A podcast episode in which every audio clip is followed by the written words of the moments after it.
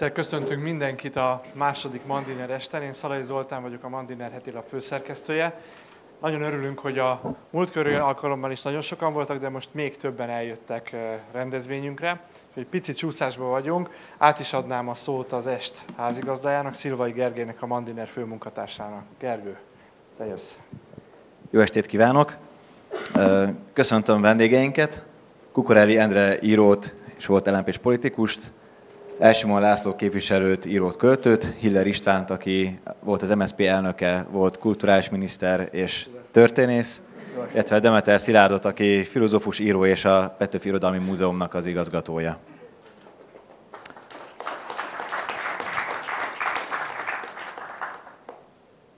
És rockzenész, mondja nekem itt.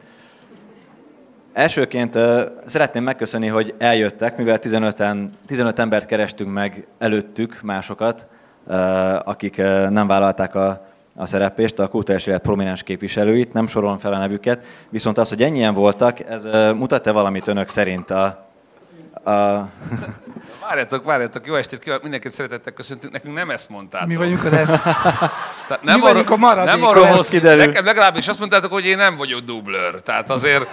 Ez, ez jó, fő, jó, csak a, azért, mert... Ez a baloldali szereplőke vonatkozik. Jó, csak hogy mert rendszeres szerzője vagyok a lapnak, és ezek után sok mindent újra kell értelmeznem. Hogyha ha kiderül, hogy csak dublőrként vagyok itt, de ha jól értettem, az ellenzéki szellemi holdudvarba tartozó személyek nem akartak eljönni, velünk, Igen, így velünk van. vitatkozni, ugye? Jól értettem? Igen, és azt szeretném kérdezni, ha mindenki túlteszi magát a, a sértődésen, hogy, hogy ez mit jelent a nem, párbeszédre tettem, vonatkozóan? Még nem tettem túl magam, de nem a, a sértődésen. Nagyon hangulatosan indul a vita arról, hogy ki nincs itt.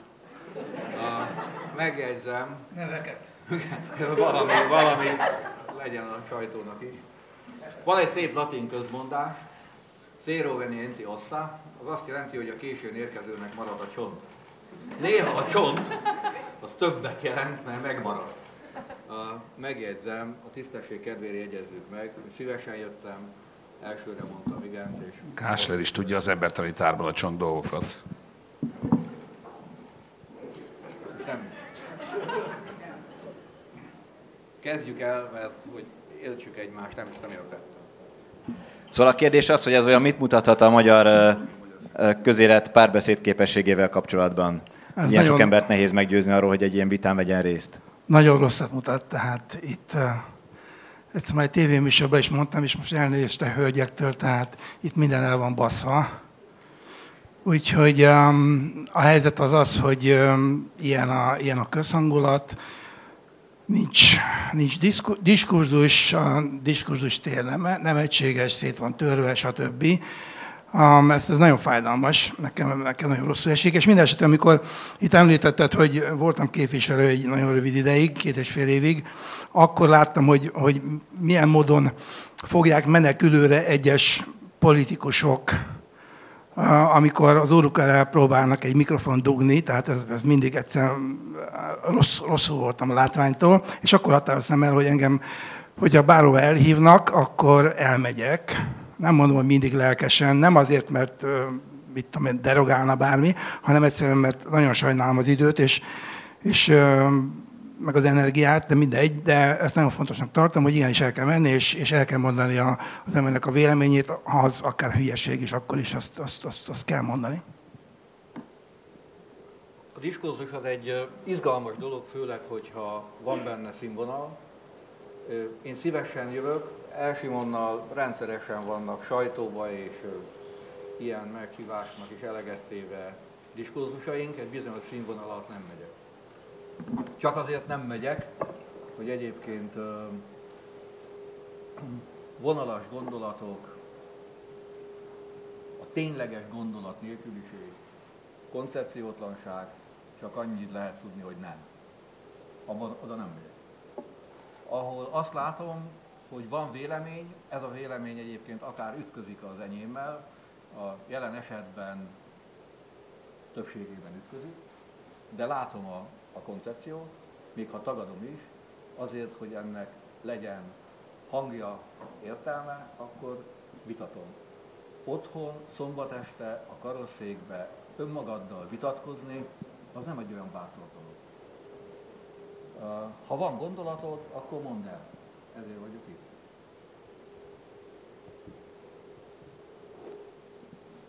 Képviselő úr. Én elfogadtam elsőre meghívást. De egyébként egyetértek azzal, amit Hiller miniszter úr mondott, és hogyha még annyit elárulhatok, mi, mi sajtónyilvánosságon kívül is szoktunk beszélgetni így a honi. Ne, tudom, hogy ezt, ezt sokan nehezen hiszik el, de mi hosszú évek óta beszélgetünk, sőt, amióta mind a ketten ugyanabban a, abban a házban dolgozunk, azóta még többet, mint régebben, vagy azóta inkább az intenzíven beszélgetünk, amely amennyire ezt intenzívnek lehet nevezni, de ezek nagyon jó hangulatú és, és értékes beszélgetések, amiből én, én tényleg mindig sokat tanulok. Ez nem a kötelező udvariasság. A, a tíz évvel ezelőtt a legfontosabb tanácsokat uh, Hiller Istvántól kaptam, hogy uh, mi is kell ahhoz, hogy az ember megmaradjon ezen a pályán. Akkor buktunk meg. Igen, de te azóta is ben vagy a parlamentben, és ráadásul mindig hozol egy egyéni körzetet, tehát azért valamit, valamit mégiscsak a, a, a, párt, a pártod teljesítményén fölüli teljesítménynek tudhatsz magadénak. Az a szörnyű, hogy ez a kivételes. Igen, igen, meg, meg ebből a pozícióból azért jó érzés udvarolni. Tehát azt mondta a liftben, hogy nektek van két harmadotok. Én nem mondom el, hogy mit válaszoltam rá, mert valami egészen másról beszélgettünk. Osztozkodtunk. Vicc. Szóval én, én szerintem nagyon fontosak az ilyen alkalmak. Tényleg, tényleg az elmúlt években én, én Bandival is, hát több mint 20 év, mit mondom, 30 éves a, a irodalmi szakmai kapcsolatunk. 1994 4 óta, szerintem azóta, és 93 óta ismerjük egymást, igen, 93 óta. Akkor hívtam meg őt arra az eltis irodalmi táborba, amit én szerveztem. Tehát azóta van közöttünk komoly szakmai kapcsolat, és hát Hiller Istvánnal pedig számtalan, számtalan vitában vettünk együtt részt. Szilárddal pedig 1998 óta 98 óta ismerjük egymást, jól emlékszem, Szilárd, ugye? És azóta valamikor még a Fiatalok Szövetségében küzdöttünk együtt, úgyhogy vele is nagyon sokszor volt alkalmam beszélgetni, bár ebben a falásban még sose ültünk együtt kerekasztal beszélgetésen. Kell még erről többet? Akkor most itt az alkalom, pedig azt gondoltam, hogy Szilárdot homonovuszként fogom bemutatni, de akkor nem. A te véleményed mi erről? Um, Hiller miniszter úrral még nem voltam egy asztalnál, meg táborban, de pedig belebeszélek. 1, 2, 15, 20, 42. Én kölcsön adom, csak ez vörös. Maradunk, maradnék, igen, tehát, hogy Hiller miniszter úrral nem ültem még egy asztalnál, meg nem dolgozunk együtt, viszont uh, Bandit legalább olyan régóta ismerem, mint, mint Lacit. Uh, de, ha jól emlékszem, az egyik első novellámat elküldtem neki még nagy rajongójaként, mint, mint íróként, és akkor azt még írógéppel írtam, és válaszolt rá, az a levél azóta is megvan nekem. Tehát Kukoreli Bandi saját kézírásával van egy kis dicséretem, hogy mennyire jó az a novella. Szerintem tévedett, de ezt most így utólag merem csak bevallani, akkor jól esett. A nagy szíved, igen, nem akartál eltanácsolni a pályától. Így jártál. Akkor kellett volna gondolkodni.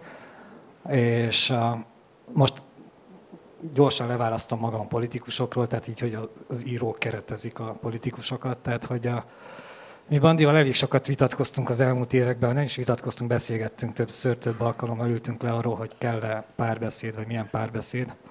És én, én mindig azt mondtam neki uh, eléggé önző módon, de mai napig fenntartom, hogy én nem azért vagyok, hogy árkokat tömjek be. Tehát azokat az árkokat nem én ástam ki, azt az árkot tömje be az, aki kiásta. Tehát az, hogy most az írószakmai szervezetek között milyen ideológiai, világnézeti, vagy esztétikai, vagy bármilyen más különbségek vannak, és egymásnak vannak feszülve, ez engem nem érdekel.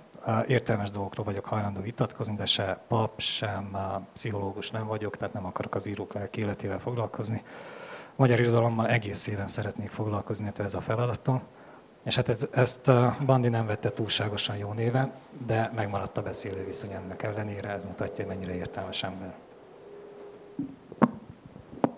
Jó, hát most egy belecsaptunk a, a közepébe, szóval én egyáltalán gondolom, hogy, hogy itt mondjuk egy a végrehajtó hatalom birtokosának kellene mondjuk árkokat betömnie, vagy ideológiai, vagy világnézeti árkokat egyáltalán nem kell betömni, azok úgyis vagy betömődnek, vagy elfelejtődnek, vagy nem tudom, eliminálódnak. Inkább, inkább a, hát egy olyan, egy olyan, olyan teret kell szerintem a végrehajtó hatalomnak megteremteni, ahol, ahol, ahol normális beszéd folyik. Ezt mondtam ezzel 5 perccel, és most még egyszer megismétlem, tehát ez a, ez a legnagyobb probléma, hogy, hogy az amúgy is harctér, egyébként a kultúra az mindig is harctér volt, tehát ez, ez semmi, semmi katasztrófa ebben nincsen, most leírólag mondom, de néha, mit tudom én, talán kicsit kevesebb, vagy, vagy finom, finomult a harc.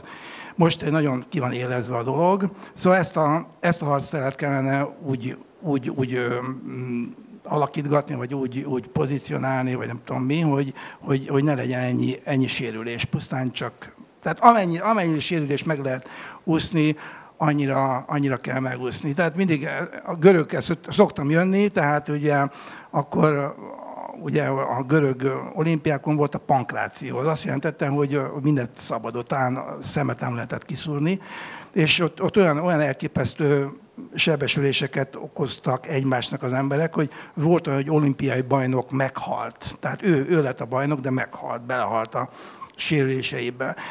Ugyanúgy, ugyanúgy lehet harcolni akkor is, hogyha ha nem, nem halunk meg, vagy nincsenek ilyen őrült nagy sebesülések, hanem mit tudom én, ahogy most van ilyen profi box, ugye, hogy három menet van, meg fejvédő, meg hatalmas kesztyű, ott is kiderül, hogy ki a, ki a győztes, tehát nem, nem kell agyon, agyon verni egymást. És most ebben a pillanatban úgy tűnik, hogy, hogy az emberek agyon verik egymást.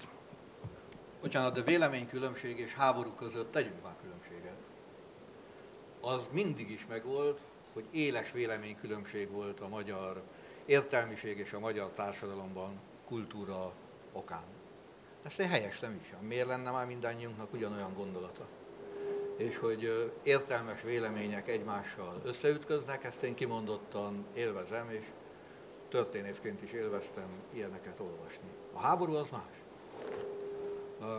Mondok egy példát. Nagyon éles ellentét volt 2001-2002 környékén politika és a filmszakma között. Aztán kijött egy olyan együttműködés, amelynek az eredménye egy ellenszavazat és tartózkodás nélkül megszavazott filmtörvény volt. Amit megszavaztatok, te nem voltál még akkor képviselő, de a Fidesz megszavazott, nem tartózkodott, megszavazott, előtte sok-sok egyeztetés volt, és szerintem jó, hogy Magyarországon van filmtörvény.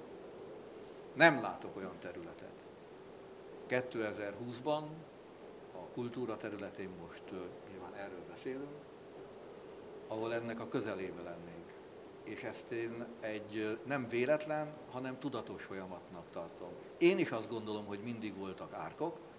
Nem mindegy, hogy egyébként ezek az árkok mélyülnek, vagy talán kevésbé mélyek. Most ez tudatos, koncepciózus mélyítése az árkok. Jó, csak az a helyzet, hogy ha a kulturális jogalkotásban hiányolod azt, hogy mondjuk úgy, hogy nincsen nemzeti minimum, akkor talán nem innen kéne indulni. Tehát ha jól emlékszem, akkor 2010 után azzal kezdtük, hogy azt a szégyenteljes népszavazást, amelyet egyébként Gyurcsány Ferenc vezényelt le, akkor magyar-magyar ellen szavazott, hogy ezt valamilyen módon lelki-szellemi értelemben rehabilitáljuk. Adjuk meg az állampolgárságot a határon túli magyar testvéreinknek. Én nem emlékszem arra, hogy ezt mindenki megszavazta volna a parlamentben. Vagy rosszul emlékszem? Mintha lettek volna, akik ellene szavaztak. Én talán emellett úgy nem mennék el olyan eleganciával, mert hogyha nemzeti minimumokról gondolkodunk, és azt várjuk egyébként joggal, hogy legyenek bizonyos kérdésekben legyen bizonyos kérdésebb egyetértés, a konszenzus szót szándékosan akkor itt kerülném, mert nagyon veszélyes abba az irányba menni politikusoknak. Ne, de legyen egyetértés bizonyos kérdésekbe, vagy elvekbe és értékekbe, akkor szerintem ott kellett volna kezdenünk 2010-ben, hogy egyetértünk mindannyian abban, hogy a határon túli magyaroknak állampolgárságot adunk. Ezt nem kezdjük el relativizálni, masszatolni, tovább piszkolni a dolgot, hanem ezt mindannyian így fölállunk, és azt mondjuk, hogy rendbe hozzuk azt, a, a, vagy meggyógyítjuk azt a sebet, amit a nemzetnek a lelkén, hogy ilyen nagy szavakat mondjak, ejtett Gyurcsány Ferencnek a gyönyörű televíziós nyilatkozata, amikor azért, azért agitált, hogy az emberek szavazzanak nemben az december 5-i népszavazáskor. Jó, de ezt most már el, elmondtad kétszer, tehát... Bandi, hát muszáj ismételni, mert még mindig, nem, még mindig nem értetek okay, vele egyet. Természetesen én sem értek ezzel egyet, beleértek egyet ebben, de, de nem kell ebben ezt, ezt túl, túlöblögetni, hiszen, hiszen ar, arról van szó, hogy mindig lesz a társadalomnak egy olyan szegmense, amelyik, amelyik nem fogadja el ezt, azt a típusú minimumot, amit te meghúzol. Nála máshol van a minimum. Na most őket ezért, mit tudom én, lehazárulózni, azt szerintem őrült retorikai... Nem tudom, ilyet. tudom, tudom, nem, nem, nem rád mondom, csak úgy általában. Őrült retorikai túlzás és veszélyes, mert abban a pillanatban ők ki vannak rakva. Nekik más a véleményük. Én nem szóval értek velük egyet. Igen, csak... Bocsánat, hogy közbevágok, mert itt egy dolgot el kell mondanom, ez egyetértek, amiről beszélsz. Olyan hihetetlen mennyiségbe emlegetjük a hazaáruló szót, olyan mennyiségben használjuk a nemzeti szót, amelyek egyébként számomra valóban mély és szent szavak, amelyek koptatják ezeket. Nem szeretem a dohányboltra, hogyha ki van írva, hogy nemzeti, mert nekem ez mást jelent. És nem szeretem, hogyha valakinek más a véleménye, akár radikálisan más a véleménye, az hazáruló. De ahhoz, hogy ez a beszélgetés valóban kultúráról folyjon, talán ugorjunk és ne is lépjünk egyet, a szabad javasolni. És a következő kérdés az is volna, hogy um, ha már színházról és irodalomra vitatkozunk, vajon 2020-ban tényleg a színház és az irodalom a kultúrpolitika a két legfontosabb területe? Azt tudom, hogy Első Malászónak például határozott véleménye van ez ügyben. Én megírtam a Mandinerbe, tessék elolvasni, hogy reklámozzam a, a, ezt a kiváló heti lapot ha már így... Igen, tehát én azt, Ismételd el, ha el tudod. A, nagyon röviden, tehát én azt gondolom, hogy az nem szerencsés, hogy mind a politikai döntéshozatalban, mind pedig a közbeszédben ennyire a színházi világ az, ami ma megjelenik és tematizálódik. Tehát mintha nem lenne például képzőművészet. Senki, de senki az ég világon nem beszél arról, hogy milyen feladataink, ezt most úgy mondom, mint volt államtitkár, mint jelenlegi parlamenti képviselő, hogy milyen feladataink vannak a magyar képzőművészet mondjuk hazai és nemzetközi pozícionálása terén. És még sok-sok területet tudnék mondani, amiről egyáltalán nem beszélünk, egyáltalán nem vitatkozunk. Ennek az is az eredménye, hogy jelentős szervezeteknek a támogatásai sikkadnak el, és a többi. Tehát amikkel foglalkozni kellene. Tehát itt komoly feladatok vannak. Én ezért írtam azt a kis rövid cikket, hogy nem csak... Eh, mi is volt a címe? De úristen. Nem csak a 20 évesek a világ köszi bandi. Nem, nem ez volt a címe. Tehát szerintem, eh, szerintem az is probléma, hogy emiatt túlzottan átpolitizált lett a színházi világ az elmúlt években kevésbé kéne ennyire átpolitizált színházi világban élnünk. Én nagyon sokat járok színházba, talán ezt elmondhatom. Mindenféle gonosz dolgokat szoktam mondani a frakcióban a színházba járással kapcsolatban, tehát mondjuk így normálisan mostanában heti három-négy színházi előadást is megnézek, és őszintén megmondom, hogy mindent. Tehát, hogy, hogy a múlt héten éppen Örkény színházban voltam, előtte Pesti színházban, előtte operában, előtte operetben, tehát hogy gyakorlatilag mindenevő vagyok, és vidéken is járok színházban, nem csak a fővárosban, tehát a teljes színházi spektrumot próbálom valamilyen módon figyelemmel követni. Nem szeretem, mikor rám szólnak, hogy miért voltam a játékszínbe premiéren, és azt se szeretem, hogyha lenéznek azért, amire a Nemzetibe mentem premierre. Tehát ez egyik se esik, egyik se esik nekem igazán jól. Nem is gondolnám, hogy lehet máshogy átfogó képet alkotni a magyar színházi világról, mint hogy, hogyha az ember nem jár színházba. De, de az, hogy ennyire átpolitizált a színházi világ, az szerintem kifejezetten káros. Hát nem, nem épp a színházi világ az átpolitizált, hanem az egész kultúra átpolitizált. Most csak egy példát mondok, hogy, hogy nemzeti szalon. Ugye mindenki tudja. Nemzeti szalon lesz.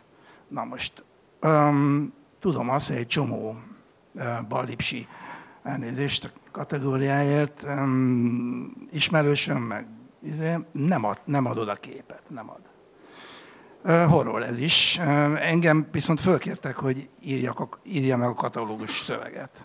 És hát abszolút megírtam, és tudom, hogy kapok a fejemre, de, de bizonyos emberektől nyilván, meg megint az lesz, hogy izé, stb. De, de szerintem hát ezt kellene csinálni, tehát meg kéne próbálni normálisnak lenni, és még egyszer mondom, hogy a, azoknak, akik ma effektív profik a politikában, tehát akik aktívak és csinálják, azoknak és a kultúra területén működnek, azoknak kutya kötelessége ezt mindent, mindent elkövetni annak érdekében, hogy, a, hogy minél nagyobb legyen a box kesztyű. Tehát minél, minél kevésebb fájdalmat okozzanak az ütések, mert még egyszer mondom, én nagy, rendkívül a harcnak és rendkívül a kompetíciónak vagyok a híve. Én például minden szombaton járok futballozni, és egyáltalán nem a fitness, fitness miatt járok. Nem azért, hogy jó legyen az egészségem, meg jól nézek ki, amúgy is jól nézek ki, tehát ez nekem nem, nem kell. Hanem miért járok? A kompetíció miatt. Azért, hogy legyőzzem az ellenfél csapatát.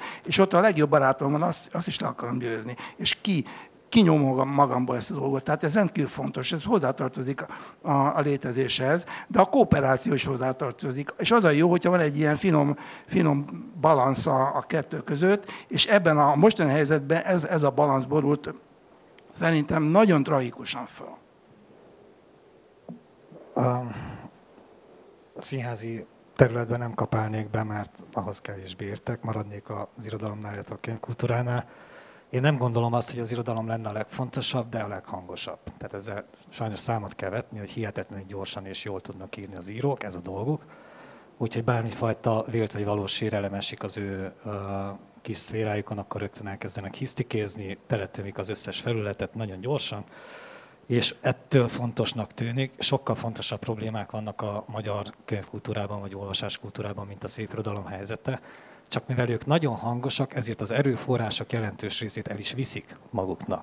Tehát például a non-fiction része a magyar könyvkultúrának az mélységesen alulfinanszírozott. Tehát a tudományos, az ismeretterjesztő és az egyéb típusú kiadványokra alig jut pénz, miközben a könyvpiaci számítások szerint évi 200 millióból azt is helyre lehetne rakni. Hiller képviselő úr említette, hogy van filmtörvény. 30 év alatt nem voltunk képesek könyvtörvényt alkotni. Úgyhogy én leültem a Magyar Könyvkiadók és Könyvterjesztők Egyesülésének elnökségével, és megegyeztünk abba, hogy jövőre, amikor 550 éves lesz a magyar könyvkiadás, megpróbálunk összekalapálni egy konszenzusos könyvtörvényt, a szakmában remélhetőleg megengedhető a konszenzus szó, és akkor derült ki számunkra, hogy hát nekik vannak piaci ismereteik, ilyen a fogyasztói kosár alapján, nekem vannak könyvtárszakmai ismereteim a magyar olvasási szokásokról, de érdemi információink nincsenek arról, hogy a magyarok mit szeretnének olvasni, mit olvasnak egyáltalán, vagy hogy néz ki a kultúrafogyasztási szokásunk. Úgyhogy most ráfordultunk, ma reggel még egyeztettem egy kört az elnökséggel, és fogunk készíteni egy nagy közvéleménykutatást, bemérjük magyar olvasási és kultúrafogyasztási szokásokat, és empirikus adatokra alapozva próbálunk létrehozni egy olyan könyvtörvényt, ami elsősorban a szerzőket, másodszorban a kisebb kiadókat, és csak harmadsorban az egész könyvpiacot, nem azt mondom, hogy védi, de megpróbálja valahogy struktúrába rakni. Úgy érzem, hogy olyan ponton vagyunk, amikor először majdnem egyetértünk egy kérdésben, a kultúra különböző területeit minősíteni és külön, különösen politikából, politika szempontjából minősíteni, hogy melyik a fontosabb, vagy melyik a nem, az ostobaság. A közművelődés éppen olyan fontos, mint a magas kultúra. Az egy nagyon más kérdés, hogy a kultúra mely területei, mely, mennyire hangosak, mennyire tudnak hangosak lenni, vagy ha tetszik, az érdekérvényesítő képességük mekkora. Azt azért nem nehéz belátni. Én nagyon sokat jártam levéltárba imádom a levéltárakat. De azért olyan kormányt még nem láttam, amelyik attól retteg, hogy a levéltárosok forradalmat fognak kirobbantani. Bizony, bizony.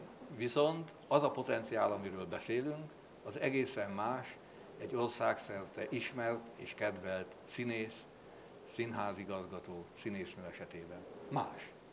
Mert ott van egy emocionális közelítés. Úgyhogy azért, hogy nehogy azt gondoljuk, hogy a, a vita ellaposodik és egyetértünk, ebbe igen, de amit most mondok, azt el kell mondani, mert különben fölösleges lett volna a meghívást elfogadni. Az, ami az elmúlt hónapokban történt, az a hatalom részéről egy pozíciófoglalási kísérlet. ez nem kultúrpolitika, ez hatalompolitika.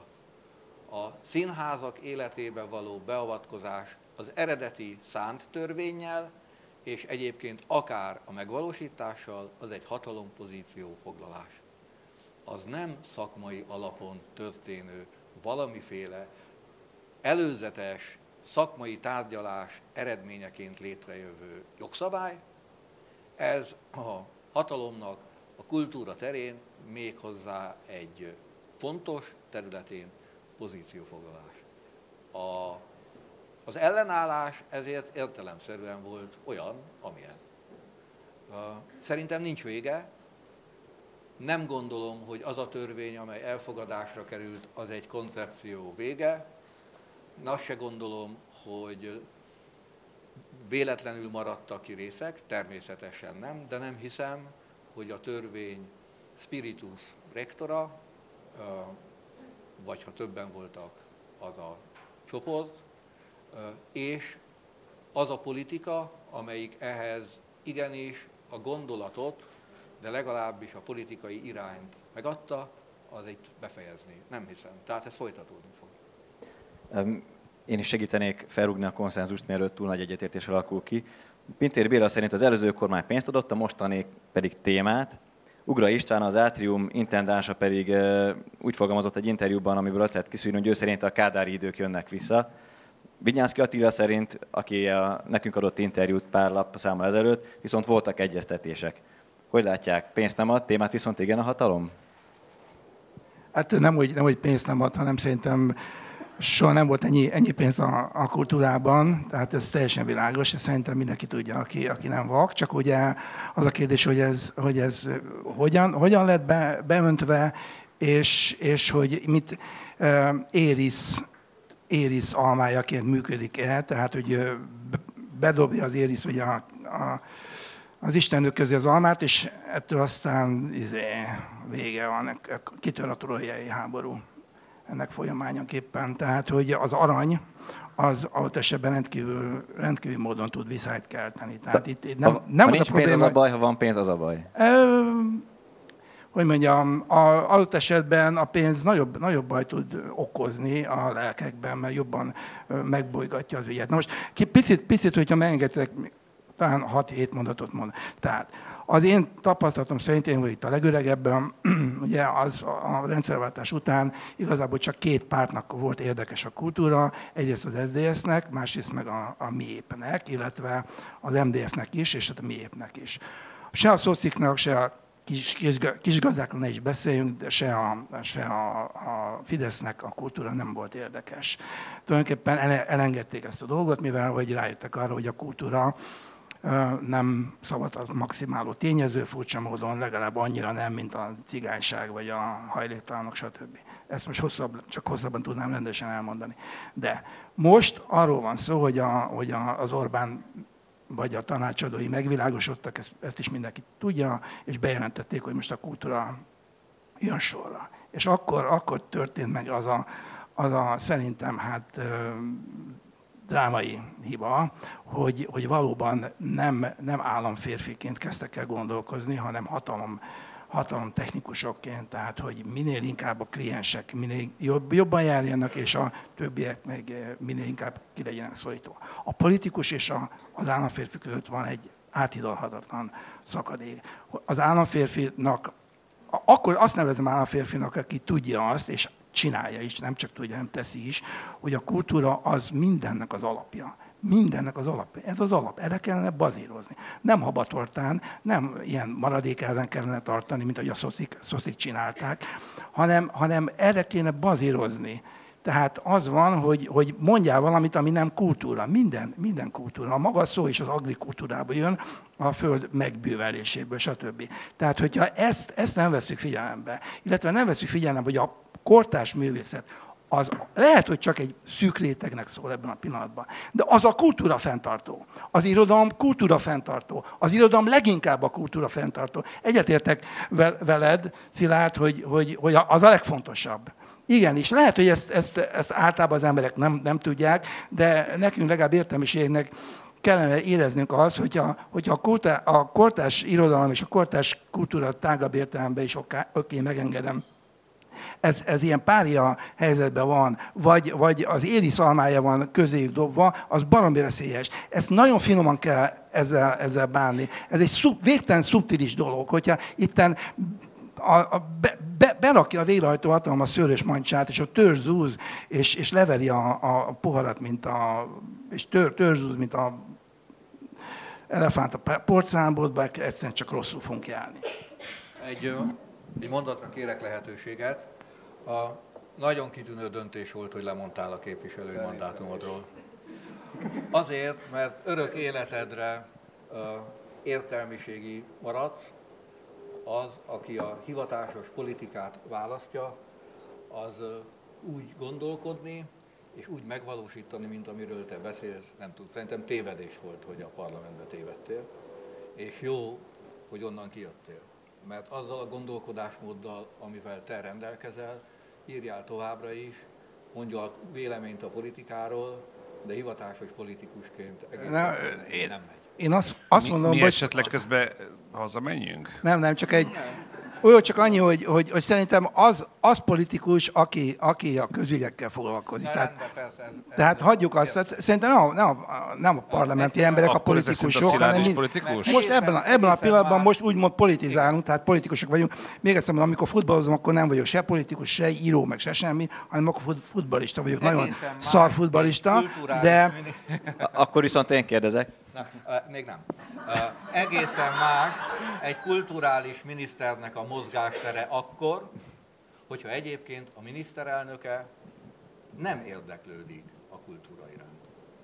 Egészen más a mozgástér, mint amikor a miniszterelnök meggyőződésem, hogy, a, hogy az Orbán érdeklődik a kultúra iránt. Erről Én- beszél az én- István is. Ő a beszél. Ja, Gyurcsányra bocsánat, gondolt. bocsánat, bocsánat. a Ja, vélemény. ja, ja, oké. A vélemény. Én legutoljára az. Orbánnal a rendszerváltáskor beszéltem igazán jót egy, egy irodalmi rendezvényen. Tehát akkor, akkor tényleg rendesen beszélgettünk, és az irodalmi rendezvény volt. Tehát nem, De nem igaz, hogy az Orbán nem is. Valóban ne a két évtizeddel ezelőtti dolgokról, hanem inkább a jelenről, meg a hogyan gondoljuk a Én jövőt. azért még a korábbi kérdésre visszakanyarodhatok, vagy Persze. mert azt nagyon jó volt hallgatni, hogy te osztod a szocikat, te, te, te pedig uh, riposztozol és mondod neki, hogy milyen jó, hogy már nem képviselő. Tehát ez így, én, én nyugodtan hátra is dőlhetek, főleg azok után, hogy Bandi me- megsporolt nekem egy nagyon fontos bejelentést, hogy soha a rendszerváltozás után ennyi pénz nem volt a magyar kultúrás életben, mint most. Ez jó, hogy ő mondta el, és nem én. Tehát én a Feketének azt mondtam, én 2012-ben lettem először államtitkár. Azt, és ugye Nemzeti Kutatás Alap elnök voltam.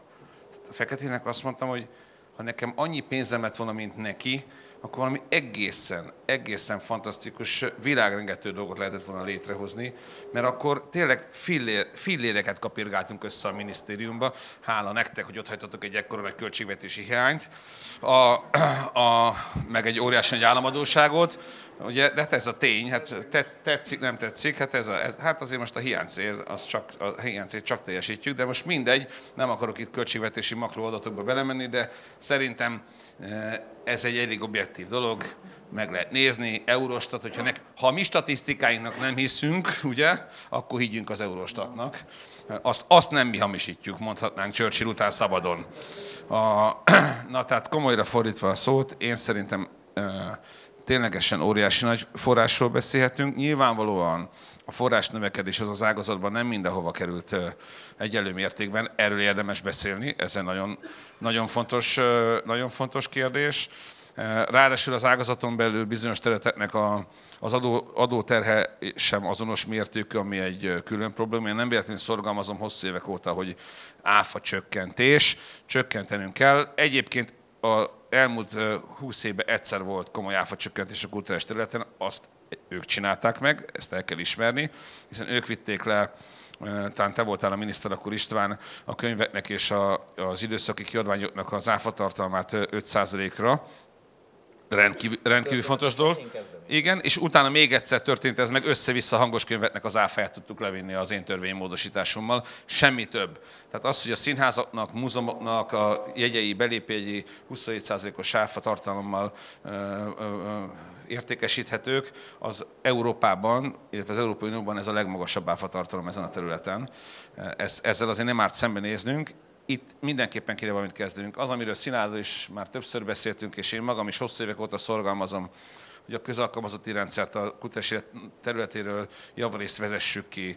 Ez szerintem elodázhatatlan, mert ez, ez óriási nagy gondokat okoz. Az, hogy a, az álmáztatási törvényhez régóta hozzá kéne nyúlni, és a költségvetési szervek egy részét átalakítani non-profit gazdasági társasággá, ez létszükséglet lenne, hát egyszerűen nonsens dolog, hogy nem tudnak költségvetési éven át, átívelően tervezni, hogy nem tudnak öt évre mondjuk kötelezettséget vállalni, hogy itt nem tudunk versenyképesek lenni a nyugat-európai riválisainkkal, mert nem tudunk egy kiállítást úgy megszervezni, hogy három vagy négy évre előre lekötünk bizonyos dolgokat, mert nem tud rá kötelezettséget vállalni az igazgató. Ezek mind praktikus praktikus dolgok, de ezek olyan terhek, amikkel, amelyektől meg kéne szabadulni, és amelyek egyébként alapvető jogakítási kérdések, és nincsenek mögöttük olyan identitásviták, mint hogy most akkor kiket támogatunk, kiket szeretünk, kiket nem szeretünk. De végig, végig mondom, mert annyit beszéltetek mert de akkor nem mondom végig. Parancsolj is. Jó, köszi. A, a kultúra finanszírozásról érdemes beszélni, mert azt én tévedésnek tartom, hogy kizárólag azt nézzük, hogy a központi költségvetés kultúrára éppenséggel mennyit költ.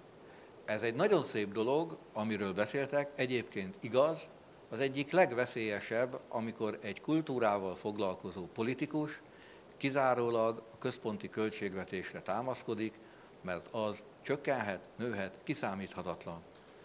A mi, ne inkább jobb, hogyha azt mondom, hogy ne lehessen félreérteni.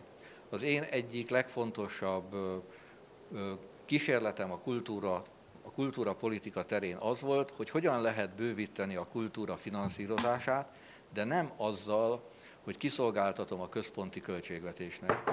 Így sikerült összehozni a 20%-os adókezvezményt a koprodukciók esetében a filmnek.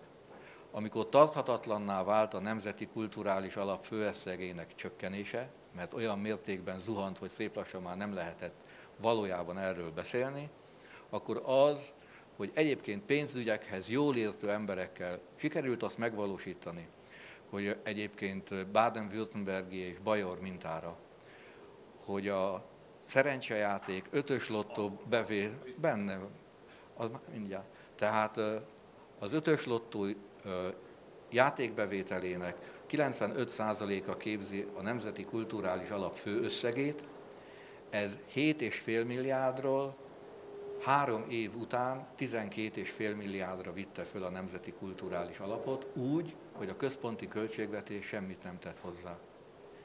Ehhez tartozik az a vita, ami az elmúlt hónapokban kiélesedett, a színház törvény kapcsán a TAO, és itt két mondatot kérem, hogy engedjen meg, hogy mondjak.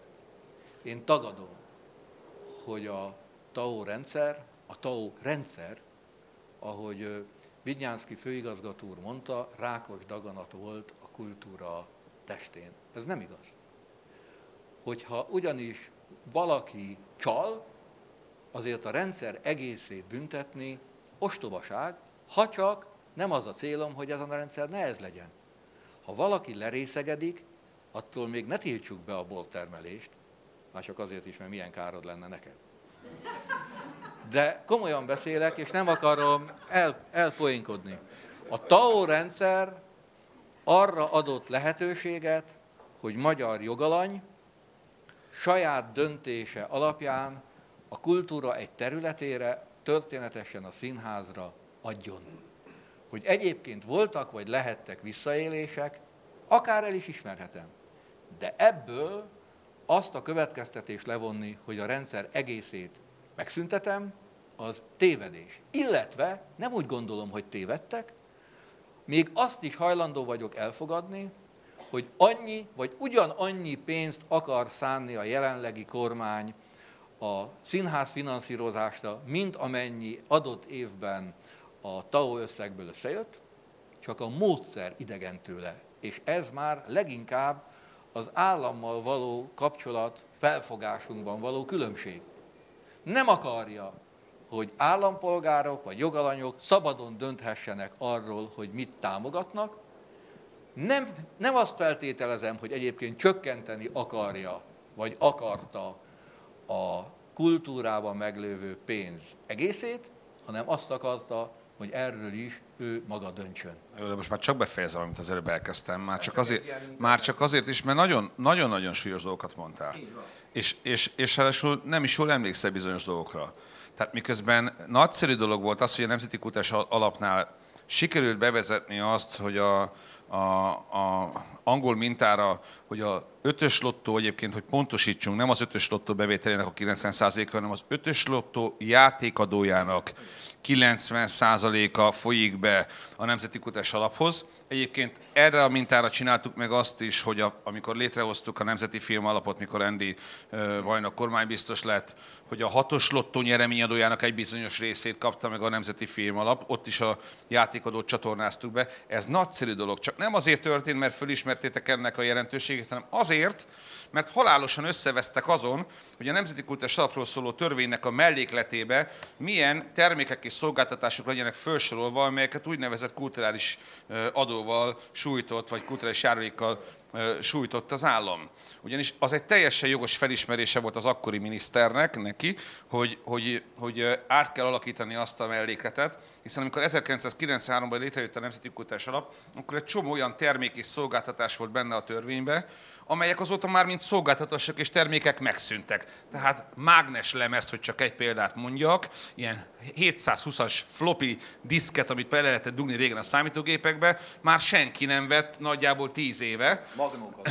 Magnó kazettát senki nem vett már 10 éve. Tehát Pornó újság. pornó újságot se vettek. Ez abból is látszott, hogy mi megpróbáltuk visszahozni a kulturális adót és bevezettük a pornográfiára, de mint hogy az online tartalmat megfurták a lobbisták, ezért túl sok pénzt nem szedtünk belőle, mert hát az online-ra átment a fogyasztó, ugye? Az online felületre, és nem vesz az újságosnál tutti frutti partit. A, na, tehát először is ez a, a hitelesség ezhez hozzátartozik, hogy itt valójában annak köszönhető volt ez az ötös lottó játékadó bevezetés a Nemzeti Kultúrás Alaphoz, hogy, hogy egyébként a lobbisták megnyomták a kormányt, mert elérték azt, hogy ez meg az meg amaz a szolgáltatás és termék ne kerüljön bele. Konkrétan tudnám mondani, mely termékek és hogy mely iparági szereplő furták meg, ne kerüljön bele ebbe a mellékletbe. De hála Istennek azért ezen nyertünk, és valóban, mikor 2012-vel elértük a 12 milliárdos bevételt a Nemzeti Kultúrásnál, de ennél fontosabb a TAO.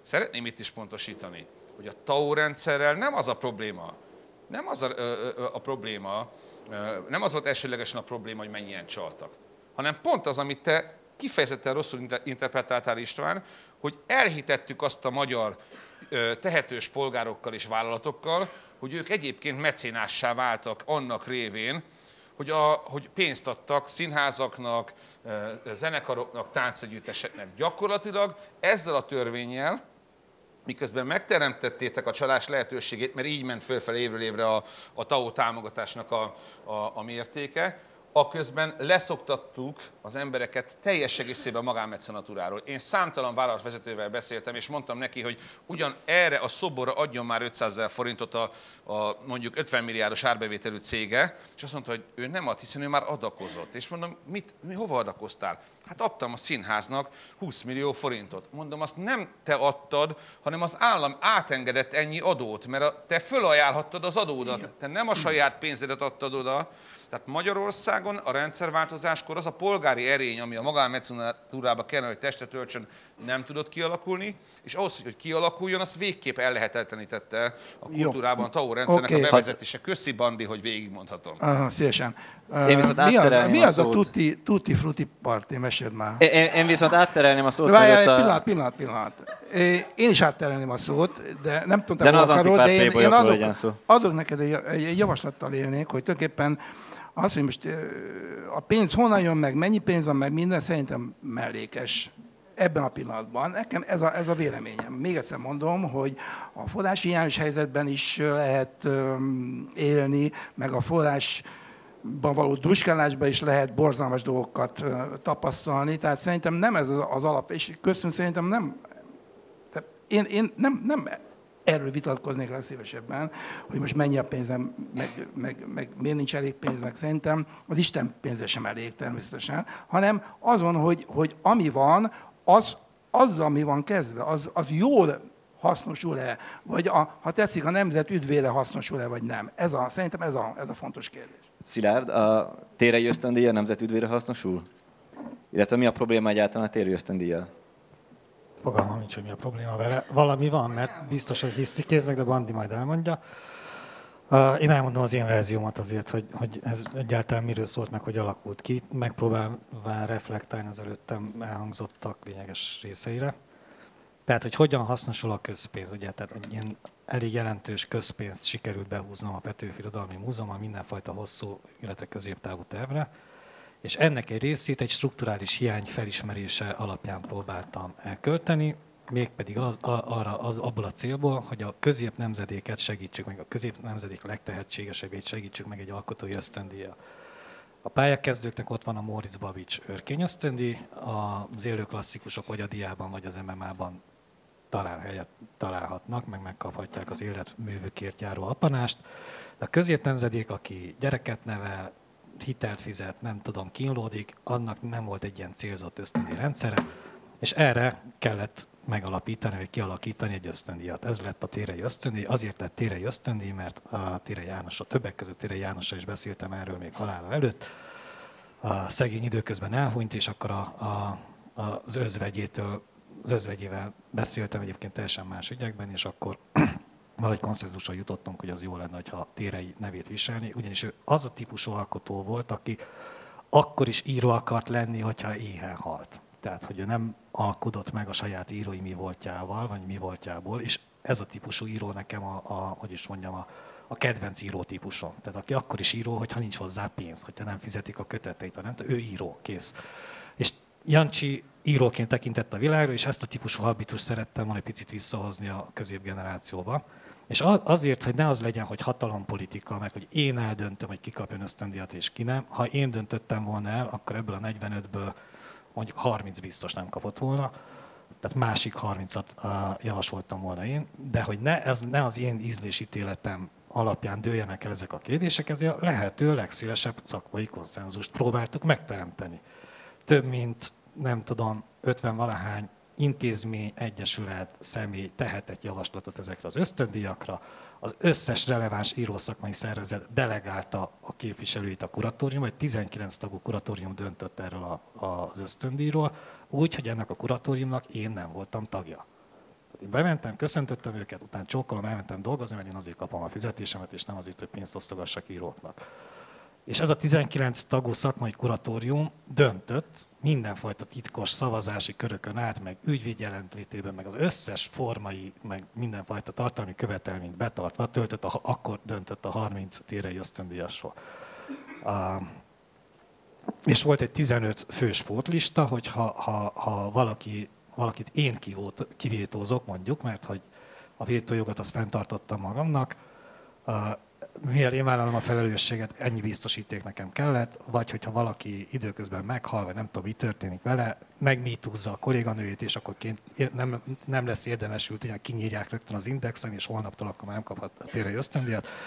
Szóval, hogy legyen egy tartaléklista, amit szintén a szakma állított össze, és szintén a szakmai sorrend érvényesült. Igen ám, csak amikor én szembesültem ezzel a szakmai listával, vagy a tartaléklistával, és láttam azt, hogy ott milyen nevek szerepelnek, akkor gyorsan a PIMES vezérkarral átnéztük a saját költségvetésünket, mint minden okos intézményvezető, mindig fenntartok egy kis pufferzónát, hogyha beázik a tető, legyen amiből megjavítani, vagy hogyha nem tudom, valami történik, előkerül József Attila ismeretlen kézirata, és meg lehetne vásárolni, akkor legyen valami kis vésztartalék, mert átszámoltuk a ládafiával lévő pénzt, és úgy döntöttünk, hogy 45 térei ösztöndíjat két évig biztosan ki tudunk úgy gazdálkodni, hogy a PIMES projektek ne sérüljenek, mert az is mond, mégiscsak egy intézményvezető vagyok, ami hat tagintézményt vezet, és ott mindenféle projektek futnak, tehát a sajátjaimtól nem akartam elvenni a pénzt.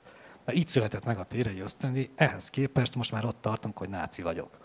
A, nekem kicsit ez a logika ilyen beteges, most Siling Árpád szerint én náci vagyok.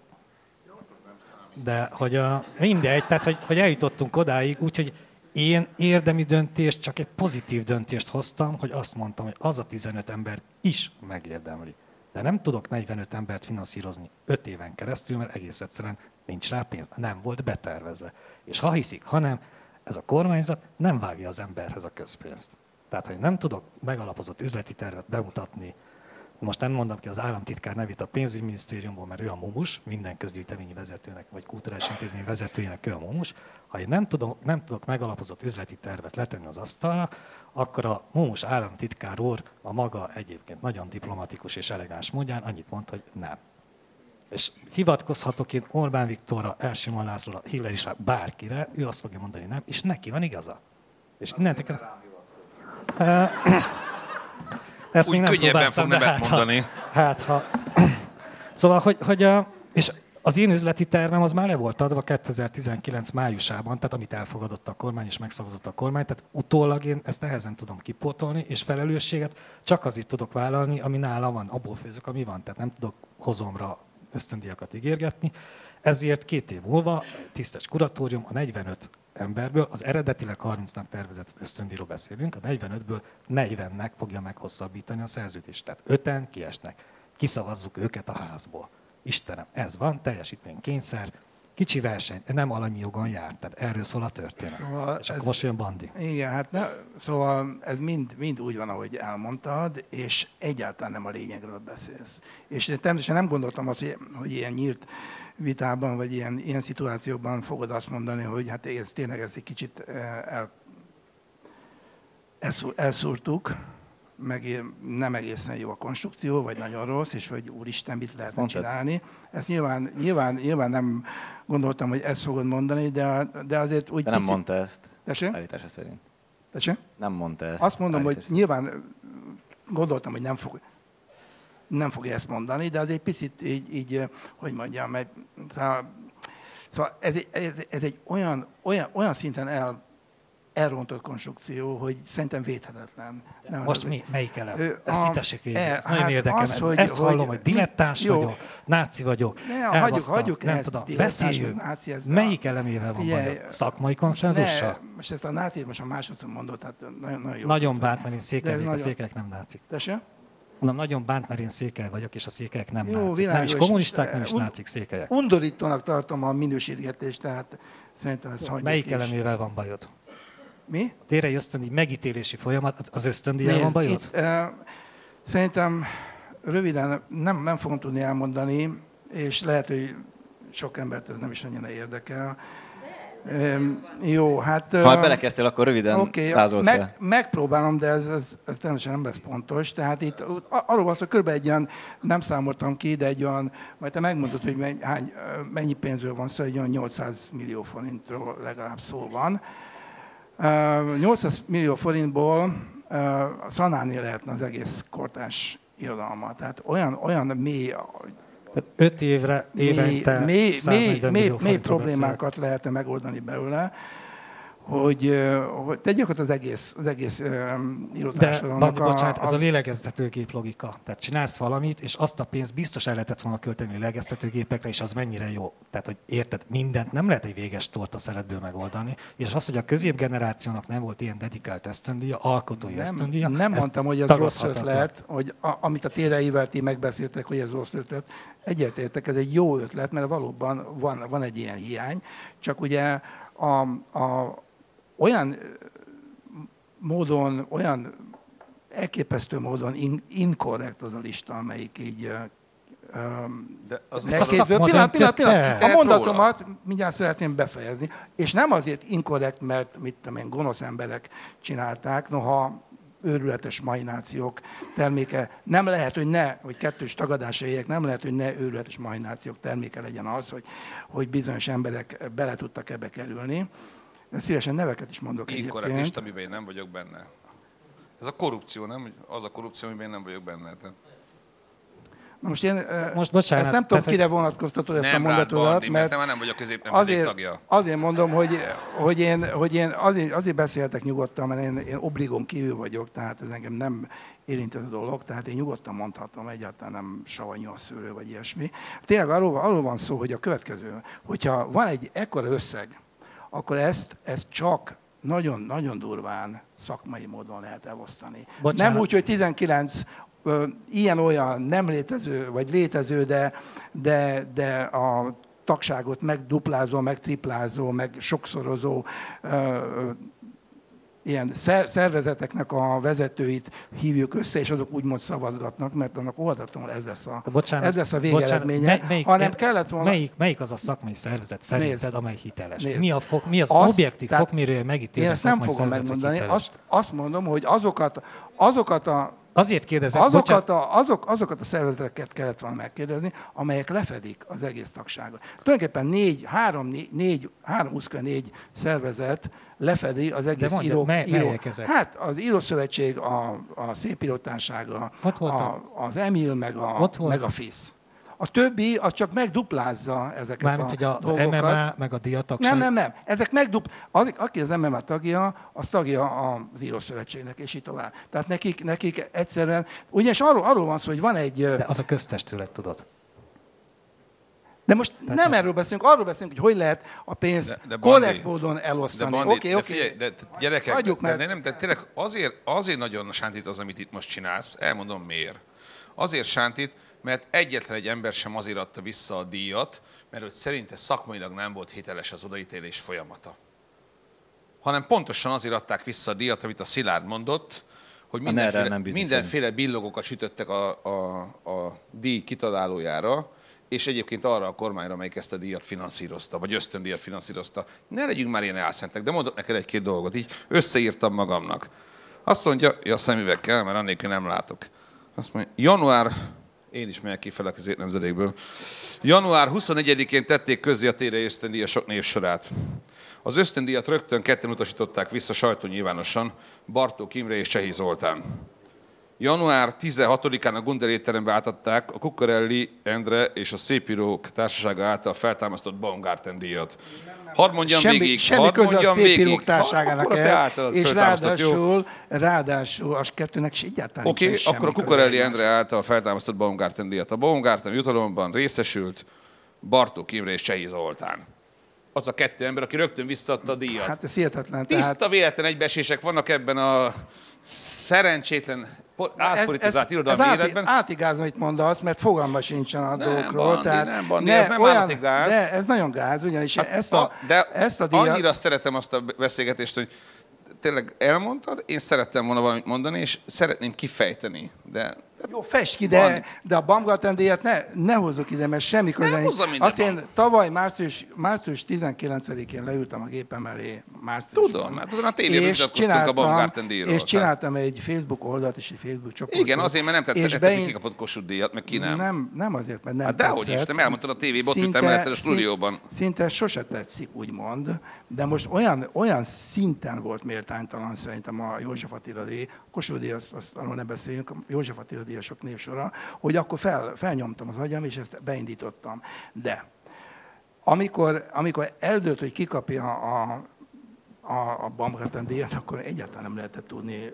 Ezek a kettőnek semmi köze nincs egymáshoz. Hát ez, ez hihetetlen, hogy ezt össz- összehozott. Szóval ez Ne egyszerűen- arra, hogy megkapták a, megkapták a Baumgarten díjat, majd négy napra rá, mikor bejelentették, hogy kikapják a térei ösztöndíjat, pont a két Baumgarten jutalomban részesült, adja vissza elsőként. De- de- és megfelelő, csin, ebből- megfelelő csinod adtrával a térei nagyon- ösztöndíjat, és mi volt ez az indoklás? lapos, Az vigyázz. volt az indoklás, nem bandi, ezek tények, amikről én Nem mondok. lehet 17 amiről én millió beszélek. forintot nem lehet 800 ezer forinttal, meg 200 ezer forinttal összevetni. Na hát Tehát ez ennek a masszív erkölcsi kiállásnak. Egyáltalán semmi, A- semmi, semmi köze a kettőnek egymáshoz. És más, más Bocsánat. aki megkapta a díjat, van, aki nem adta vissza Az a egész térei ösztöndíj Szóval körüli semmi cirkusz a miről szól? kettőnek egymáshoz. Tényleg, milyen érvek hangzottak el? De milyen, de, Bandi, milyen érvek hangzottak el a térei ösztöndíjjal kapcsolatban? Tehát én miért nem azt hallottam, hogy van, van egy fiatal, ambiciózus irodalmi múzeum vezető, aki elhozott egy csomó pénzt egy új ösztöndíjra, és lehetőséget teremtett a középnemzedék tagjainak arra, hogy egyébként az alkotás feltételeit javítsa. És ráadásul nem azt mondta, hogy a kormány majd el fogja osztani úgy, ahogyan itt a kifogásolta a színházak, színházi törvényt az István, hanem azt mondta, hogy, hogy ez szakmai testületet hoz létre, amelybe balról, jobbról, középről és mindenhonnan behozta a legitim szakmai szervezeteket, és ők, ők döntötték el azt, hogy kikapjon díjat vagy, vagy ösztöndíjat. Nem értem. Tehát akkor egyszer az nem jó, hogy valaki szakmai alapon létrehoz egy kuratóriumot, és szakmai alapon elit, odaítélnek a szakmai szereplők maguk között egy díjat, másszor meg az a baj, hogy a kormány úgymond beleszól a művészeti szervezetnek az autonómiájába, és esetlegesen egy törvénymódosítással számon kéri azt az önkormányzatokon, hogy miért nem tesznek bele elég pénzt a színházak finanszírozásába. Tehát azért azt kell látni, hogy egy kicsit visszatoljak a színházi finanszírozási kérdésre is, mert sajnos rossz irányba ment el a decemberi vita. Tehát, hogyha ténylegesen megnéztük volna a színházaknak a finanszírozását, és elszakadtunk volna elszakadtunk volna e, e, a Katona József színházba és más színházba kiszak, ki, kialakult botránytól, akkor azzal nézhettünk volna szembe, hogy a magyar önkormányzati színház, önkormányzatok által fenntartott színházak jelentős részénél az önkormányzatok egyébként egy törvényben nem kötelező feladatként rögzített kulturális feladatellátásnál, aki nincsen benne a kulturális jogalkotásban, gyorsan elmondom, hogy van az alkotmány, illetve az alaptörvény, van a 97-es, 140-es törvény, az úgynevezett kulturális törvény, van az önkormányzati törvény, és van a költségvetés. Ez a négy dolog, ami meghatározza azt, hogy melyek a kötelező feladatok egy önkormányzat számára. Ez a közművelés és a könyvtári feladatellátás. Itt van vége. Múzeumot föntartani, tájházat föntartani, néptárcsoportot fenntartani, balettársulatot, szimfonikus zenekart és színházat fenntartani nem kötelező az önkormányzatoknak, ez, ez, ebből az is következik, hogy ezeket nem kötelező az államnak finanszírozni, vagy akár kiegészítő finanszírozással ellátni. De mégis az a valóság, hogy egyébként hihetetlen nagy bevételekkel rendelkező iparvárosok, amelyeknek több tíz milliárd forint van a számlájukon tartalékként, azután, hogy az Orbán kormány konszolidálta az önkormányzatokat és elvette az önkormányzati adósságot, hogy, egy, hogy ezek az önkormányzatok mondjuk a színházuk költségvetésének egynegyedét vagy még annyit sem finanszíroznak, és olyan fővá, a fővárosban olyan színházról is tudunk, ez éveken keresztül gyakorlat volt még a Nemszkék alatt, hogy azt csinálták, hogy odaadtak odaadták a színházuknak a támogatást azért, hogy az állam is hozzáadja a maga támogatását, majd épületbérleti díj címén visszavették tehát azt a pénzt, amit adtak támogatásként, visszavették a saját támogatásokat, tehát százszázalékosan az állam finanszírozta a működtetésüket. Szerintem teljesen jogos elvárás az, hogy amit az állam megfogalmaz, hogy az önkormányzatok legalább akkor a mértékben finanszírozzák a saját intézményeiket, meg a saját feladat, önként vállalt feladatokat, mint amilyen mértékben finanszírozza az állam őket. Egyébként ezen az alapon tessék megnézni, hogy hány megyei jogú város van, amelyiknek nincsen saját társulattal rendelkező színháza. Hogyan? Ez úgy jön. Bandi, úgy, hogy próbálok, próbálok kultúrpolitikai kérdésekről beszélgetni, azt hittem, hogy az hívtak meg bennünket ide. De akkor nem beszélek. A, bocsánat, csak egy nagyon egyszerű kiegészítés után a képviselő úrnak adom a, a szót. Tehát, hogy az, amit Bandi most vitat, meg szakmailatlannak tart, vagy nem tudom minek tart, a kuratórium, meg a döntéshozatal kapcsán, ebben az a vicces, hogy ezt rajtam verik le, de ezt mind a szakmai szervezetek javasolták úgy, és olyan szakmai szervezetek, akik nem föltétlenül értenek velem egyet. Tehát én az észszerűség határáig, mint a kezdeményezés intézményvezető, aki ezt a folyamatot csak menedzseltem és nem irányítottam, elfogadtam azokat a, tehát azok a szervezeteknek a jelentős része, akiket te kifogásolsz, az MMA-t és a diát kívül, mert ők ketten az egyik köztestület, a másiknak a struktúrájába illesztjük be az ösztöndíjat, tehát alanyi jogon voltak bent, az összes olyan szervezet, akit te kifogásolsz, azt az a reprezentatív írószervezet kérte be, akire te hivatkozol. Én lenyelem, tehát rajtam le lehet verni, mert elég, hogy mondjam, széles a hátam, ez már se nem az, se nem szoros, de az összes olyan úgynevezett dilettáns döntést mind a szakmai szervezetek hozták meg. Erre képes a szakma. Bocsánat. Én egyáltalán nem kifogásolok semmi semmi szakmai szervezetet, mindenki úgy szervezkedik, hogy akar, és mindez teljesen jó. Minél több ilyen intézmény van, annál jobb a kultúrának, ez semmi problémám. Arról van szó csak pusztán, hogy, hogy, hogy, hogy amikor, amikor tényleg szakmai döntést kell hozni, akkor az nem, nem, ott nem szavazat, szavazgatni kellene, meg nem az kellene, hogy 19 szervezet szavazgasson össze, össze-vissza, illetve különböző ilyen összefonódások vannak, meg megbeszéltségek vannak, teljesen világos. Név, név szerint el tudnám mondani, hát annélkül, hogy ott lettem volna. Ugye? Nem, nem, nem. A kormánynak pusztán, pusztán csak azt, azt kell mondania, hogy, hogy, hogy a, a szakma állítson ki olyan négy embert, vagy ötöt, vagy nem tudom micsodát, valami fajta szakmai konszenzus alapján, akik, akik eldöntik tényleg nettó szakmai alapon, nem úgy, hogy, hogy, hogy mindenki, hogy van 19 szervezet, és akkor mindenki a saját tagjaiból Nem arról van javasol szó, ezt, nem arról van szó inkább, ez, hogy nonsens. a Csurka István azt mondta régen, az utolsó kérdésem, és Hillary István a válaszával hogy beszélheti a a nattal szakmaiság az álláspontját. bolsevik dolog. Mi? Hogy nem, a Csurka Istvánnak volt egy ilyen bomotja, hogy az SZDSZ nem kormányozni akar, hanem a zsűrikbe ülni. Nem látnak egy olyat, a zsűrikbe, a zsűrikben szeretnek. Nem látnak egy olyan jelenséget, mind a, mind a térei ösztöndíj, mind az irodalmi viták, mind a színházi viták kapcsán, hogy van egy régi, magát szakmának nevező elit, vannak kihívók, Vigyánszki Öteláék, úgynevezett Erdély csoport, Demeter Szilárdék vagy mások, akik ezt ki szeretnék egyensúlyozni, és őket politikai befolyásoltságonak állítja be a régi elit? Van Erdély csoport, nem vagyok egyedül? Ez- Ez, új. De ez jó hír. Tehát Ez olyan, mint az Ira, vagy a nem tudom én. Nem? Szőcs Gézával kezdődött öregem, ez Szőcs Gézával, úgyhogy itt nincs, nem, nem, nem menekülj ki ebből szilárd, de nem, nem lehet.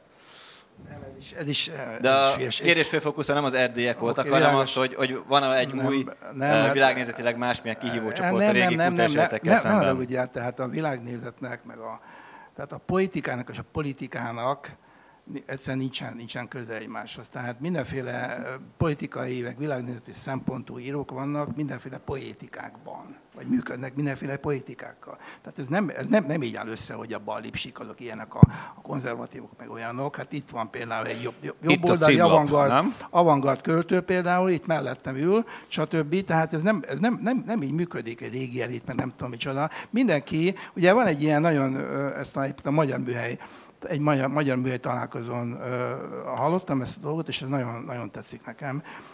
Az a bizonyos hamburgi mérce, az azt jelentett, te tudod talán ezt a dolgot, hogy, hogy áll- állítólag tök mindegy igaz vagy nem, az a, az, a, az a mese, hogy Hamburgban minden évben összejönnek a pankrátorok, tudják, akik nem, nem verekednek, hanem, hanem ilyen baletteznek, biztos mindenki látott ilyen hülye amerikai pankrációt, nagyon vigyáznak egymásra, viszont egy évben egyszer Hamburgba Az összejönnek. is MMA különben.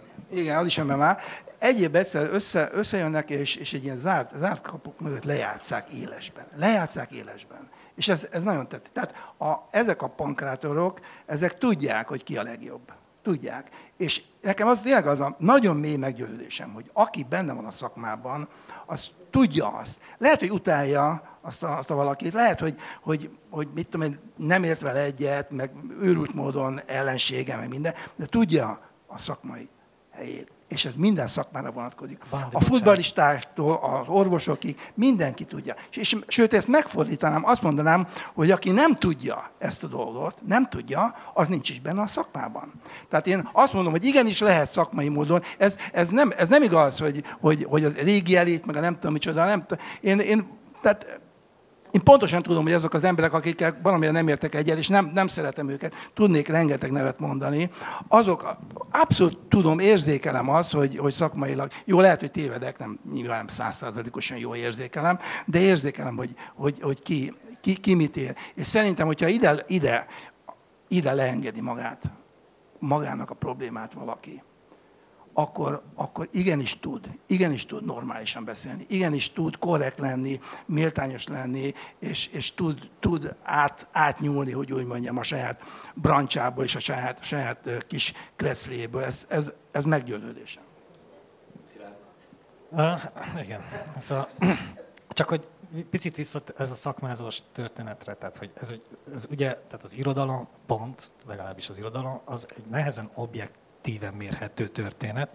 Most két témát, vagy két példát hoznék fel. Az egyik a Herceg Ferenc ügy. Most elővettem a Herceg Ferenc 80. születésnapjára ké- elkészített emlékkönyvet, és elolvastam uh, Söflin, Csészabó, Szabó Lőrinc, illetve Márai Sándor szövegeit. Olvasd a Gyurkovics fiúkat, vagy a Gyurkovics lányokat, tehát De brilliáns. várjál, tehát, most arról beszélek, mixált, hogy, hogy négy olyan embernek a szövegét olvastam Pont el, jó, akinek az értékítéletében ugye az ember bízik.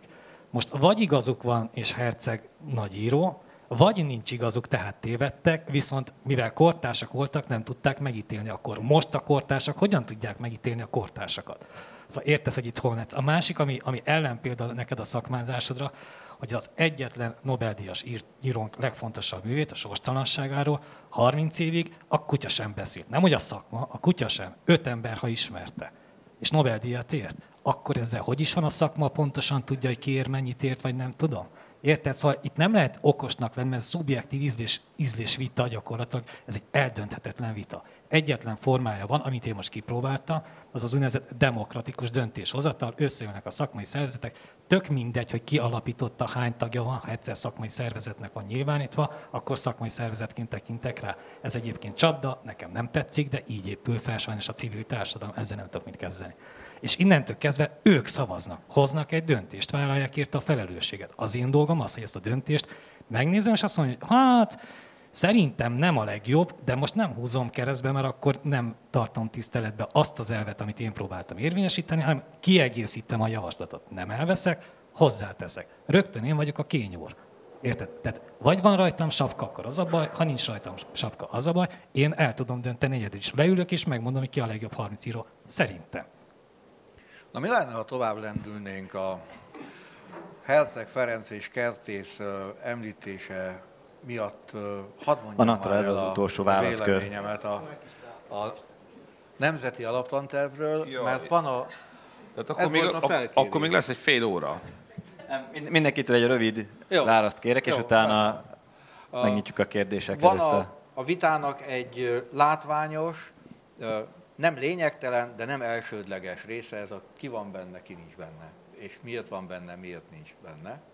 Ebbe egyébként én önnek olvastam egy véleményét, azt én el tudom fogadni, történetesen, hogy akkor az is legyen benne, hogy már a, a, az írói tevékenységén kívül, amit például politikáról, vagy egy olyan területről, amit mások kifogásolnak, szerepeljen.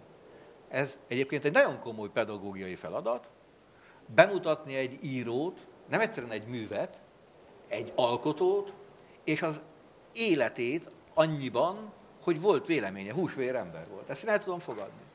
De nem szeretném, hogyha ebben az irányba, ebbe az irányba mennénk, mert én nem ezt tartom a legkifogásolhatóbbnak, ezért azt, amit most mondok, ez a véleményemnek az eszenciája, és utána már én nem nagyon húznám az időt. Nem, az elsődleges bajom, hogy ez a Nemzeti Alaptanterv a tényleg a 60-as, 70-es évek pedagógiai, akkor létező és akkor korszerűnek tekinthető szemléletmódját hozza elő. Ez a Nemzeti Alaptanterv lexikális alapú.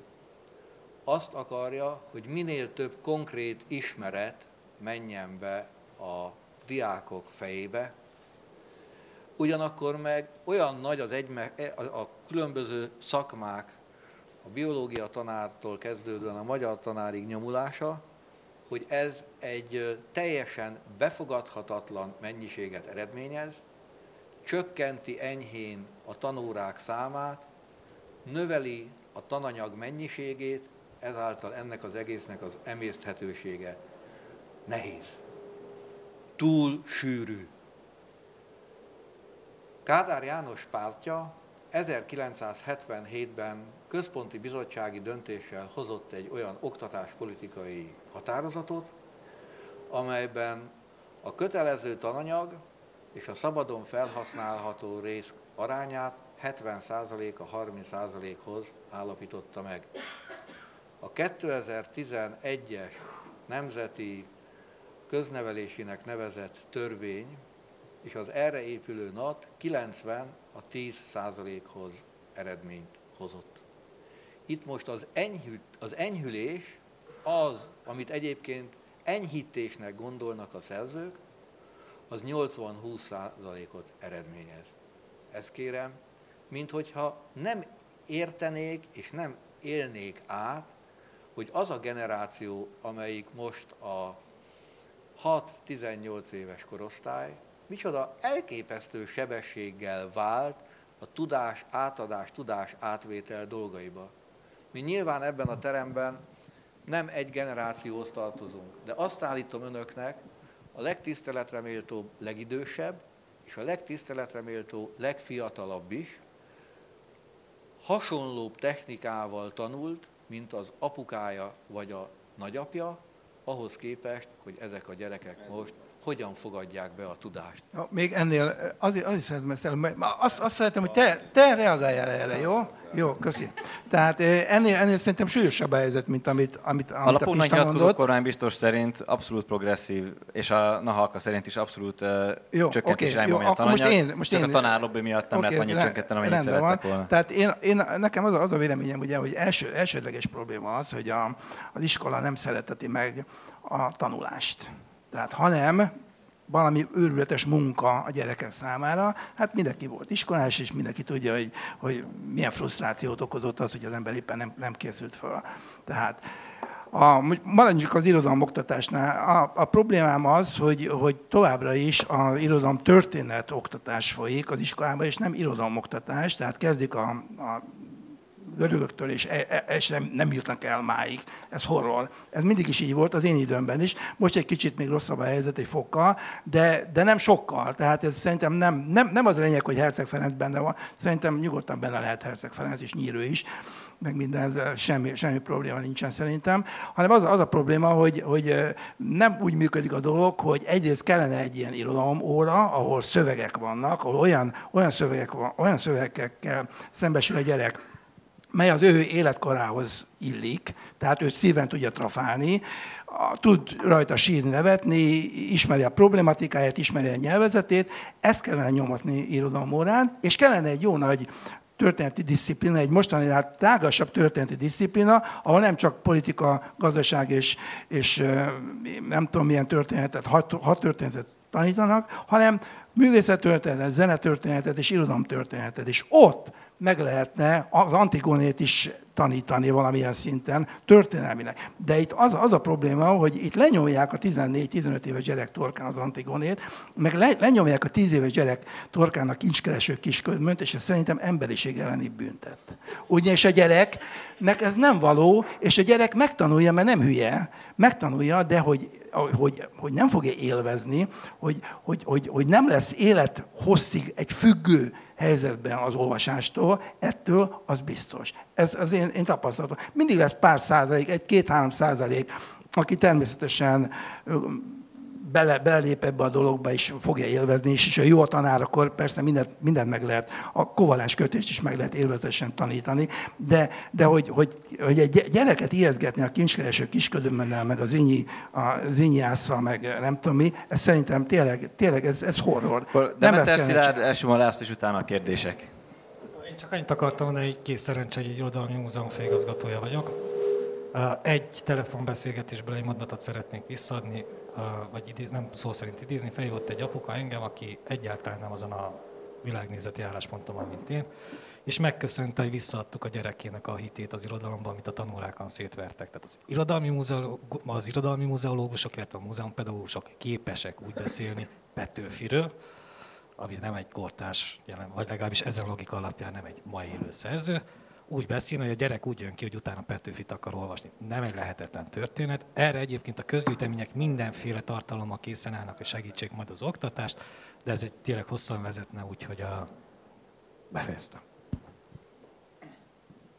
Én szerintem a, a NAT kulturális vonatkozása megérne egy önálló vitát. Tehát így nagyon nehéz ö, erről beszélni, főleg, hogy mindenkinek van egy mondata, de én próbálok egy ilyen krasznaorkai regényszerű mondatot. Azt hiszem, ha 165. oldalon tette ki a pontot krasznaorkai, de szóval először is legyünk méltányosak a politikai ellenfelünkkel szemben. Mert eh, azért volt nagyon fontos, amit szerintem Hiller István elmondott, mert, eh, mert eh, kilépett abból a mederből, amiben a NAT körüli viták az elmúlt hetekben zajlottak. Nem arról beszélt, hogy akkor Herceg Ferencet lehet-e tanítani, vagy nem lehet tanítani, mert írt egy dúcsét, pozitívan beállító írást valamikor. Ez nagyjából olyan ostoba fölvetés, mint amikor Heller Ágnessék a 70-es években felvetették, hogy vegyük ki az irodalomoktatásból Kosztolányit, mert voltak antiszemita írásai. Folytathatnánk a sort, ne tanítsuk József Attilát, mert egy tébolyot elme tudott csak olyat papírra vetni, mint a szabad, szabad ötletek jegyzéke. És, és aztán eljuthatunk az ember, eljuthat az ember a saját életéig, amikor kiragadnak a, egy vers folyamából három egyébként mástól idézett mondatot, és ezt még a parlamentben is citálják. Tehát ezek no, no, no, nonsense dolgok. Ugye? Szerintem Én végigolvastam az előző Nemzeti Laptanterv is, amit a Csépe Valériák csináltak. A figyelőben egy hosszú írásban ott elemeztük is ezt, és én, én azt gondolom, hogy annak a natnak például az kifejezetten érdeme volt, NAT tervezetnek kifejezetten érdeme volt, hogy rámutatott arra, hogy mely életszakaszban, mire, mit kell tanítani az irodalomban, nem az, hogy konkrétan kit kell olvasni, hanem hogy milyen módon kell irodalmat tanítani, hogyan kell hozzányúlni egy szöveghez, és különböző életszakaszokban az olvasás tanításnak, vagy magának az olvasásnak mi a szerepe és mi lehet a feladata. Ez, ez nagyon fontos. Tehát nyilván, és nincs igaza a bandinak, mert ezt állandóan visszatérő topoz, hogy hogy elkezdik az őskornál, és akkor el, nem jutunk el a mai költökig. A fenéket, hát ez nem így néz ki. Első, második, dehogy is, első, második osztályban az a feladat, hogy a gyerekeket megtanítsák írni és olvasni. A következő két osztályban az a feladat, hogy a gyerekek értsék is, amit olvasnak. Tehát, hogy érts, egyszerűen a szövegértést készségé tenni. És akkor így megyünk szépen, szépen előre. Ez egyébként is egy ilyen megint egy ilyen hamis mítosz, amiről baromi sokat lehetne vitatkozni, hogy a velünk élő költőknek vagy íróknak az olvasása az mennyivel visz közelebb bennünket az irodalmi élményhez, az, irodal, az olvasás szeretetéhez. És azért térek vissza, és legyünk méltányos a politikai ellenfelünkkel, mert most Hiller István nem ebbe a, ebbe a unalomig lerágott dologba ment bele, hogy akkor most helyes dolog-e, megengedhetjük, hogy kivesszük a, a kötelező olvasmányok listájáról a sorstalanságot. Szerintem egyébként kár volt hogy egyébként jó dolog-e az, hogy az iskola határon nem tanítjuk. Olyanok védik most az iskola határon, akik életükben nem olvasták azt a zseniális könyvet különben. Tehát tényleg egészen nevetséges vitákba kerülök én is bele, mert mindig kiderül, hogy az ellenfeleim nem olvastak, és hát elfelejtik, hogy magyar szakot végeztem, és 20 évig dolgoztam szerkesztőként. Hogy akkor most vajon Vasalbert életműve az beemelhető az irodalom tanításba, vagy nem emelhető be. Tehát ezek, ezek egyébként álviták. És az, az a fontos, amiről ő beszélt, hogy ez a nemzeti alaptanterv mennyiben készít föl bennünket, mármint a gyerekeinket, nekem most már a legkisebb, a negyedik gyerekem is 13 éves, tehát látom az iskolarendszernek a problémáit. Van egy egyetemistám, van két középiskolásom, és van egy 13 évesem, aki mindjárt középiskolás lesz, illetve egy 8 osztályos egyháziba jár. Tehát, hogy valamennyire van rálátása az embernek szülőként is, meg politikusként is az oktatási rendszerre, és arra, hogy a gyerekek milyen módon szerzik a tudást. És szerintem ez a kérdés. És akkor onnantól fogva nem Herceg Ferencről fogunk vitatkozni meg a Dulcséról, hanem arról, hogy mit kell tennünk annak érdekében, hogy a számunkra fontos művetséganyagot tovább örökítsük. És hogy arra valóban alkalmas-e a mai közoktatási rendszer, és hogy annak valóban az irodalom a legfontosabb közvetítő terepe, mert én még ezzel is vitatkoznék. Tudom, ez nagyon hülyén hangzik egy irodalmártól, de én én az, az irodalom jelentőségének, a súlyos jelentőségvesztésének a, a, a súlyáról beszélek rendszeresen. Tehát, hogy akármennyire is olvasó nemzet vagyunk, és irodalom központú nemzet voltunk, ma nem vagyunk. A gyerekeink számára ez egyáltalán nem evidencia. És én ezért nyilatkoztam azt az elmúlt hetek vitájában is, hogy a fő kérdés az, hogy olvasó nemzet marad-e a magyar, és hogy ezt szolgálja-e a Nemzeti Alaptanter, vagy hogy jól szolgálja-e. És innentől fogva csak a 222. kérdés az, hogy nyírőt kell tanítani, vagy nem. Én annak idején olvasóvá a kincskereső kiskönyvben elolvasásával váltam. Mikor azt elolvastam, engem az tíz évesen úgy fejbevágott, hogy onnantól fogva tíz évig egyfolytában könyvvel keltem és könyvvel aludtam. De az én gyerekeimet nem tudnám rávenni az olvasásra a kincskereső kiskörmennel. Ha, ha megszakadok se, sőt, a 17 éves gyerekemmel se tudom elolvastatni a kincskereső kiskörmet, miközben olyan iskolába jár, ahol havonta van egy kötelező olvasmánya, és, és nagyon komolyan olvas, a négy gyerekemből kettő nagyon komolyan olvas, tehát sokat olvas. De olyan könyveket vásárolni, amikről, amiknek a szerzőjéről se hallottam. Tehát szembe kell nézni egy ilyen típusú változással is, és ezt a legjobb családi modellbe se tudja az ember, még csak korrigálni se nagyon, bármennyire is szeretné. Óriási kihívások előtt állunk, és amikor arról vitatkozunk, hogy nyírő vagy nem nyírő, ez semmivel sem visz bennünket közelebb ahhoz a célhoz, hogy olvasók legyenek a gyerekeink. Ráadásul, hogy értő olvasók. És még egy dolog, hogy az irodalom olvasása hozzájáruljon egy, egy olyan fejlődési, szellemi és lelki fejlődési szakaszban a fejlődésükhöz, elsősorban a jelen fejlődésükhöz, amihez semmi más nem tud hozzájárulni.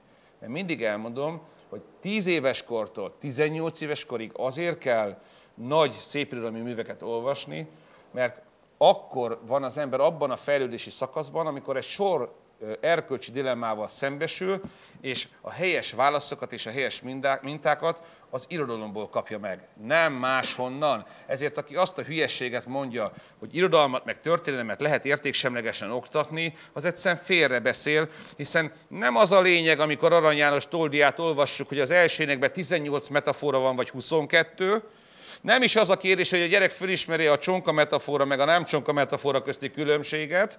Ezt azért mondom, mert meghaltam, amikor a gyerekem az a terület, de apa, magyar tanár vagy? És ott ültünk egy egész estét görnyed, vagy kiírjuk a metaforákat a Toldi első énekéből, és a végére azt mondtam, hogy ezt nem lehet, ezt nem lehet. Hát nem úgy a gyerekkel utáltatják meg az olvasást, hanem én se fogok többet Arany János, én se fogok többet Arany Jánost olvasni. Hát ezt így nem lehet csinálni. Meg kell szeretetni aranyát. El kell mondani a gyerekeknek, hogy arany baladáinál le kell írni, hogy ezek a legjobb krimik. Csak akkor így írtak krimit. És akkor, ha el, elolvassuk bármelyik aranyán, hát a tíz aranyános baladából hét, az tutira valami izgalmas krimi, tessék végig gondolni. És utána úgy meg lehet velük szeretetni, hogy gyönyörűen fogják a nagykörös Arany János balladamondó versenyen szavalni ezeket a balladákat. Szóval, hogy, hogy ez, a, ez a tét, hogy, hogy, hogy, hogy tudunk-e úgy irodalmat olvastatni a gyerekeinkkel, hogy az hozzájárul a személyiségük kiteljesítéséhez, az egészséges személyiségé válásukhoz, az identitásuknak az alakításához, és ez nem szégyen, ez nem ciki, hát kö- könyörgöm, hát na ná, hogy azt mondjuk a gyereknek, hogy dobó a hős, Jumurdzsák az ellenfél, hogy hegedűs az áruló, hogy az árulót megbüntetjük. Hát amikor irodalmi művet elemzünk, akkor így is elemzünk egy irodalmi művet, Hát amikor Stendhalnak a vörös és feketét olvassuk, akkor arról beszélünk, hogy Julien Sorel milyen jellem. És amikor megyünk előre az történetben, akkor arról beszélünk, Bandi, és ezért is van jelentősége az történet oktatásnak, meg bizonyos szempontból még a kronológiának is, mert arról beszélünk, hogy hogyan jelent meg a fejlődésregény. És hogy melyek, hadd mondjam végig. Nem, Bandi, most, nem baj. Most már nincs több válaszra, meg kérdésre időnk, hogy a, a, a maradékot mindenki a, a... Akkor befejez. Neki személyesen megkérdezheti előadóinktól, ha elbírja kapni. Kérdésekre se lesz most időnk, mert elment az az idő, hogy hallgattuk a meghívott vendégeket. Köszönjük szépen, hogy itt voltak.